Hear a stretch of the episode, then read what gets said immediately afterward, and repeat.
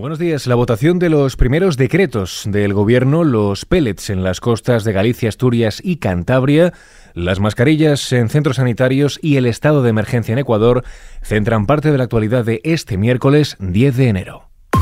ISFM Noticias con Jorge Quiroga. Pedro Sánchez afronta con incertidumbre el primer gran examen de la legislatura con sus decretos. El presidente del gobierno debe superar las convalidaciones de tres decretos ley que todavía no cuentan con garantías de éxito. El Ejecutivo de Coalición negocia in extremis el apoyo de Junts per Cat, que se vuelve a erigir como fundamental para poder sacar adelante las siguientes cuestiones. El nuevo paquete de medidas contra la inflación, la reforma del subsidio de desempleo y una norma ómnibus con las modificaciones y leyes pendientes para el plan de recuperación. Junts, como decimos, sigue posicionado en el no, aunque está abierto a negociar a cambio de medidas para incentivar la vuelta de empresas que se fueron de Cataluña. La portavoz de la formación catalana en el Congreso, Miriam Nugueras, ha dicho que su partido ve complicado cambiar el signo de su voto, pero que continúa hablando con el Ejecutivo. Para negociar siempre hay margen. Nosotros jamás nos hemos negado a negociar. El cambio del sentido de nuestro voto es lo que sí que veo más complicado. Este ejercicio se tendría que haber hecho antes de que se aprobará en el Consejo de Ministros el Real Decreto. Si se hace un Real Decreto con las medidas sociales que se incorporan en algunos, sin las trampas que incluyen estos Reales Decretos, nosotros nos votamos a favor. Para Nugueras, Junts no ha presentado propuestas desproporcionadas. Dice que han sido modestas y también razonables. Podemos, por su parte, mantiene su rechazo al subsidio de desempleo si no hay cambios y el PP ha confirmado que que su formación votará en contra de los paquetes de medidas. Mientras el PSOE afronta relativamente tranquilo el debate de las enmiendas a la totalidad de la ley de amnistía presentadas por PP y Vox al contar con los votos necesarios para rechazarlas. Al margen de este asunto, la vicepresidenta tercera y ministra para la Transición Ecológica, Teresa Rivera, anuncia que desde hoy estarán operativos los primeros medios para la limpieza de playas del vertido de pellets en Asturias, aunque ha reconocido que la afección más relevante es en Galicia. No nos ha llegado todavía la, petición concreta de ayuda.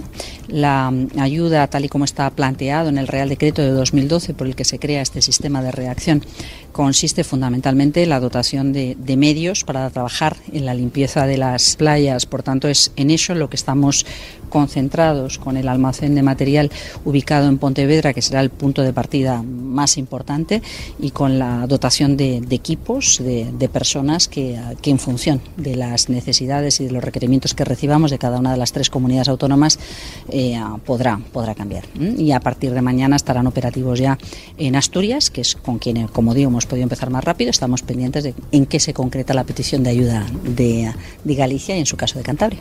Por su parte, Ángeles Vázquez reconoce que la limpieza de pellets será mínima en Galicia hasta el sábado. La vicepresidenta segunda de la Junta y también consellera de Medio Ambiente asegura que las corrientes marinas no están empujando los plásticos hacia los arenales, lo que complica mucho los trabajos de limpieza de los plásticos en la comunidad gallega. Además, informa de que el vertido de pellets ha llegado ya a la costa francesa. daqui ao sábado, seguramente pois a recollida que se poida facer vai a, a ser mínima porque as correntes non eh, empuxan o pellet hacia fora, pero a partir de sábado sí que eh, en función pois dos sacos que teñamos eh, no mar, si sí nos podrían estar chegando eh, máis pellet ás nosas costas. Galicia activa el nivel 2 de alerta ante la previsión de que el problema vaya en aumento y para permitir la actuación del gobierno central. Según las estimaciones de la Junta, solo ha tocado tierra el 10% del vertido. Euskadi, por su parte, ha activado el plan de emergencia marina ante la posible llegada de pellets, ya que en una de las zonas limítrofes con Cantabria se han podido recoger materiales plásticos similares. El nivel 2 de alerta, recordemos, hará posible que se incorporen recursos de limpieza de las costas afectadas, en este caso las llevará a cabo el gobierno. Al margen de este asunto, la decisión del Ministerio de Sanidad de obligar a ponerse la mascarilla en centros sanitarios desde este miércoles levanta quejas en 11 comunidades. La ministra Mónica García ha pedido a estas autonomías, todas salvo Cataluña, Comunidad Valenciana, Aragón, Murcia y Asturias, que se sumen a su propuesta. Tienen de plazo hasta el día de hoy para hacerlo voluntariamente y si no el gobierno está decidido a usar la declaración de actuaciones coordinadas contemplada en la Ley de Cohesión y Calidad del Sistema Nacional de Salud. Seguimos con otras noticias ya en clave internacional. Israel dice que ha matado al comandante de la unidad aérea de Hezbollah. Se trataría de Ali Hussein Barji, a quien acusan de dirigir decenas de actividades terroristas contra Israel, empleando sobre todo drones. Mientras el secretario de Estado de Estados Unidos, Anthony Blinken, ha dicho en su visita a Israel que se debe permitir volver a sus casas a los palestinos desplazados por la ofensiva sobre Gaza, insisten que a los civiles no se les puede presionar para abandonar la franja.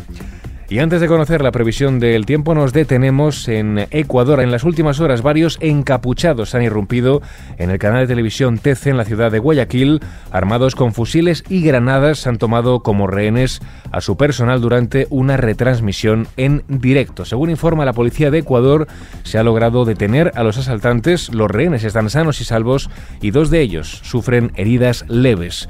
El incidente se produce en medio de los secuestros de al menos siete policías y una serie de explosiones un día después de que el presidente Daniel Novoa declarara el estado de emergencia. El país se declara en conflicto armado interno ante la crítica situación.